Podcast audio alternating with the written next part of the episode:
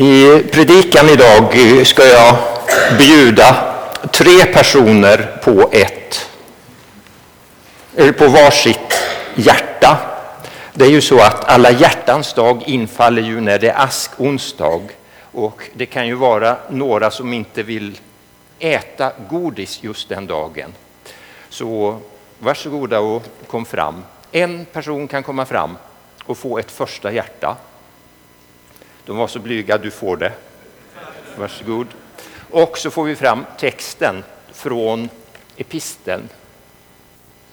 Och så ska jag läsa då. Eh, Eros är tålmodig och god. Eros är inte stridslysten, inte skrytsam, inte uppblåst. Eh, Eros är inte utmanande, inte självisk. Den brusar inte upp. Eros vill ingen något ont. Ni kan tro att jag bröt på grekiska, men jag kan tala om för er att då är det fake news. Jag läste medvetet fel innantill. Och det beror på att den här bibeltexten är näst efter den obligatoriska bibeltexten från Matteus 19 den vanligaste bibeltexten när det är vixlar. Och då kan vi lätt få den här uppfattningen när det talas om kärlek. Att det är det som motsvarar det grekiska ordet eros som vi har fått vårt erotik av, som det handlar om.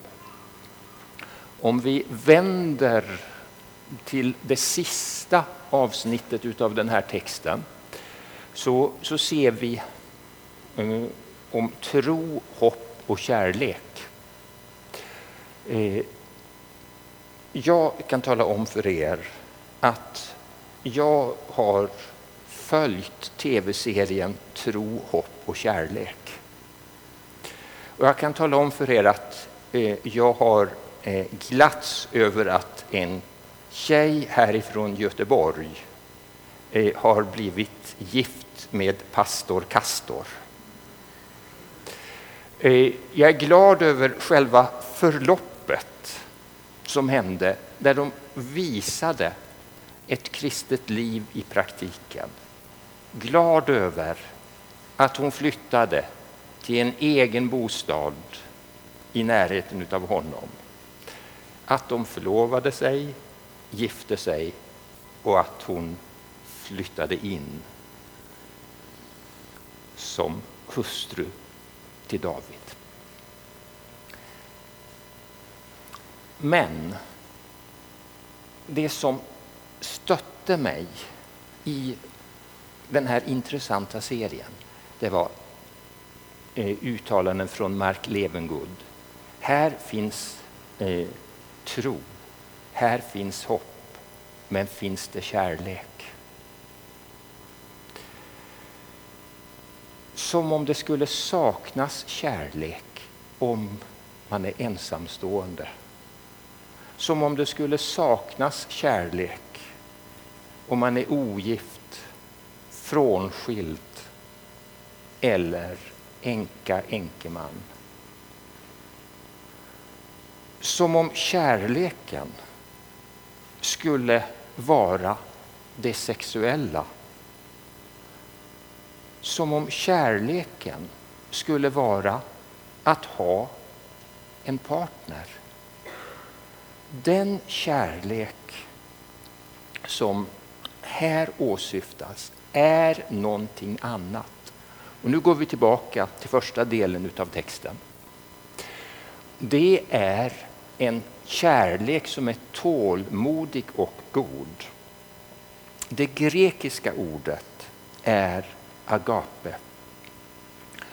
Om vi tar lite grekisk eh, lektion här, så eros står för den själviska kärleken.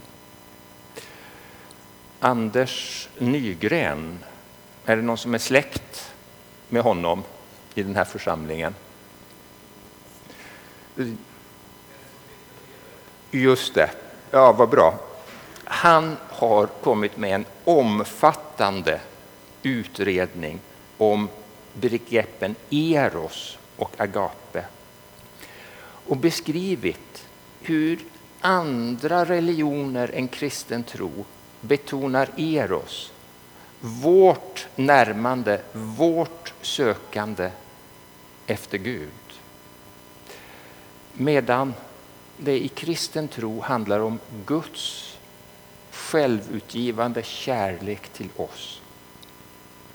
Att vara tålmodig och god, det förutsätter att vi har fått möta och bli influerade utav honom som är tålmodig och god.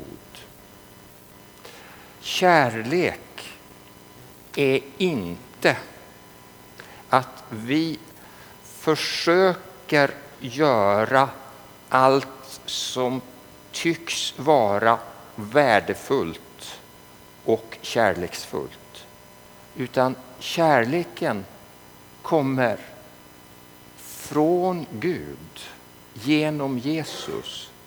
Och när vi tar till oss detta att vi är accepterade, godkända i Guds ögon genom förlåtelsen, då fylls vi utav kärleken agape.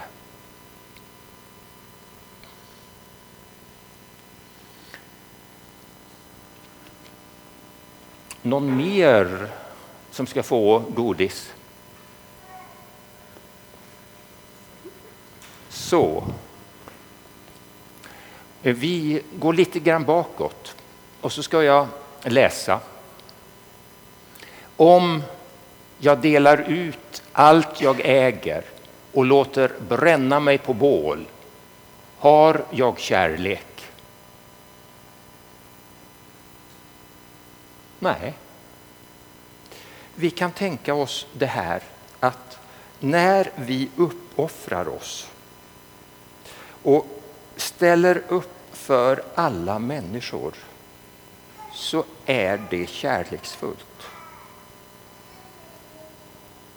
Men kärleken är inte det här att vara nickedockor för alla människor. Ibland är det mest kärleksfullt att säga nej. Om två personer har olika åsikter jag tror det kan hända även i Buråskyrkan. Så är det mest kärleksfulla inte att säga jaha, den här personen som tänker på ett annat sätt än jag har rätt, jag har fel. Tycker någon annan något annat än jag har jag alltid fel. Det är inte kärlek. Snarare är det så att om två visioner som har kommit fram i ett inlyssnande utav Gud inte går ihop så är det två visioner som ska komplettera varandra med lite mer avstånd än om de hade gått ihop.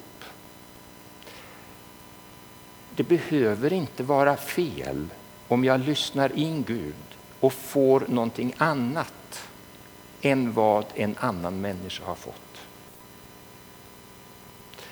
Det behöver inte vara fel och mot Guds kärlek om någon person ber mig om ekonomiskt bistånd eller att jag ska gå med på att ge personen tid när jag inte känner en inre motivation att göra det. Nej, om jag eh, delar ut allt jag äger och låter bränna mig på bål.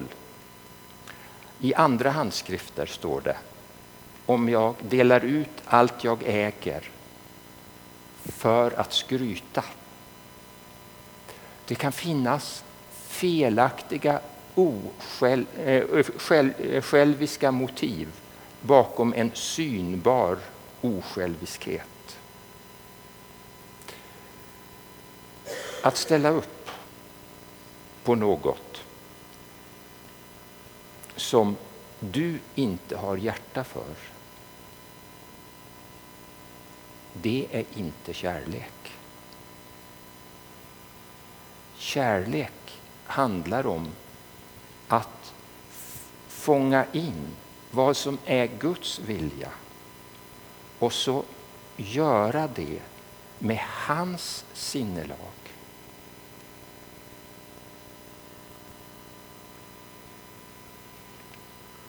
En tredje som ville ha ett hjärta.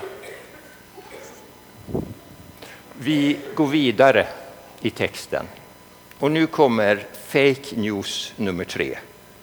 Jag har ju lyckats läsa fel två gånger. Och det har jag gjort för att ibland när vi läser då så fastän vi läser så tänker vi fel. Och det kan också gälla det här som står i början. Om jag talar både människors och änglars språk har jag kärlek. Om jag har profetisk gåva och känner alla hemligheterna och har hela kunskapen och all tro så att jag kan förflytta berg, har jag kärlek. Ni märkte, jag läste fel. Det jag läste, det handlade om ett överskattande utav Andens gåvor. Om jag då har följande att välja på. Andens gåvor eller Andens frukt. Om jag bara hade en av de här sakerna att välja på skulle jag välja frukten. Den är viktigare än gåvorna. Om någon säger en sanning till dig men den sanningen inte är sagd i kärlek så fordras det väldigt mycket utav kärlek och förståelse hos dig för att kunna ta till dig det som sägs. Om ett profetiskt budskap är klart och tydligt sagt i kärlek så kan det faktiskt vara något som kan hjälpa oss vidare.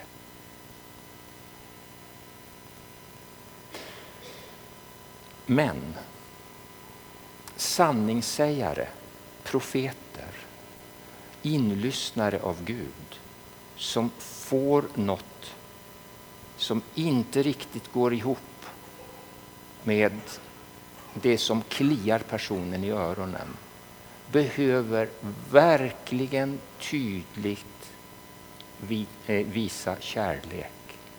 Ibland kan en del tankar vi får när vi ber för personer vara viktiga att vi behåller för oss själva.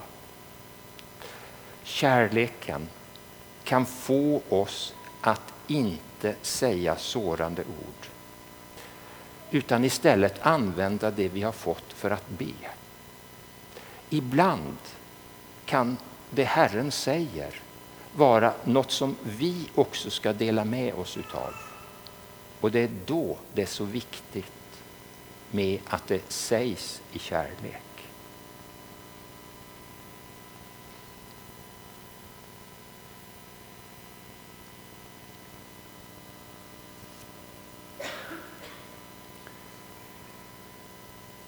Nådegåvorna har sin plats. Det stämmer inte att tungomålstalandet har tystnat än. Det stämmer inte att de profetiska gåvorna har upphört. Det stämmer inte att kunskapen har tagit slut. För det fullkomliga har ännu inte kommit.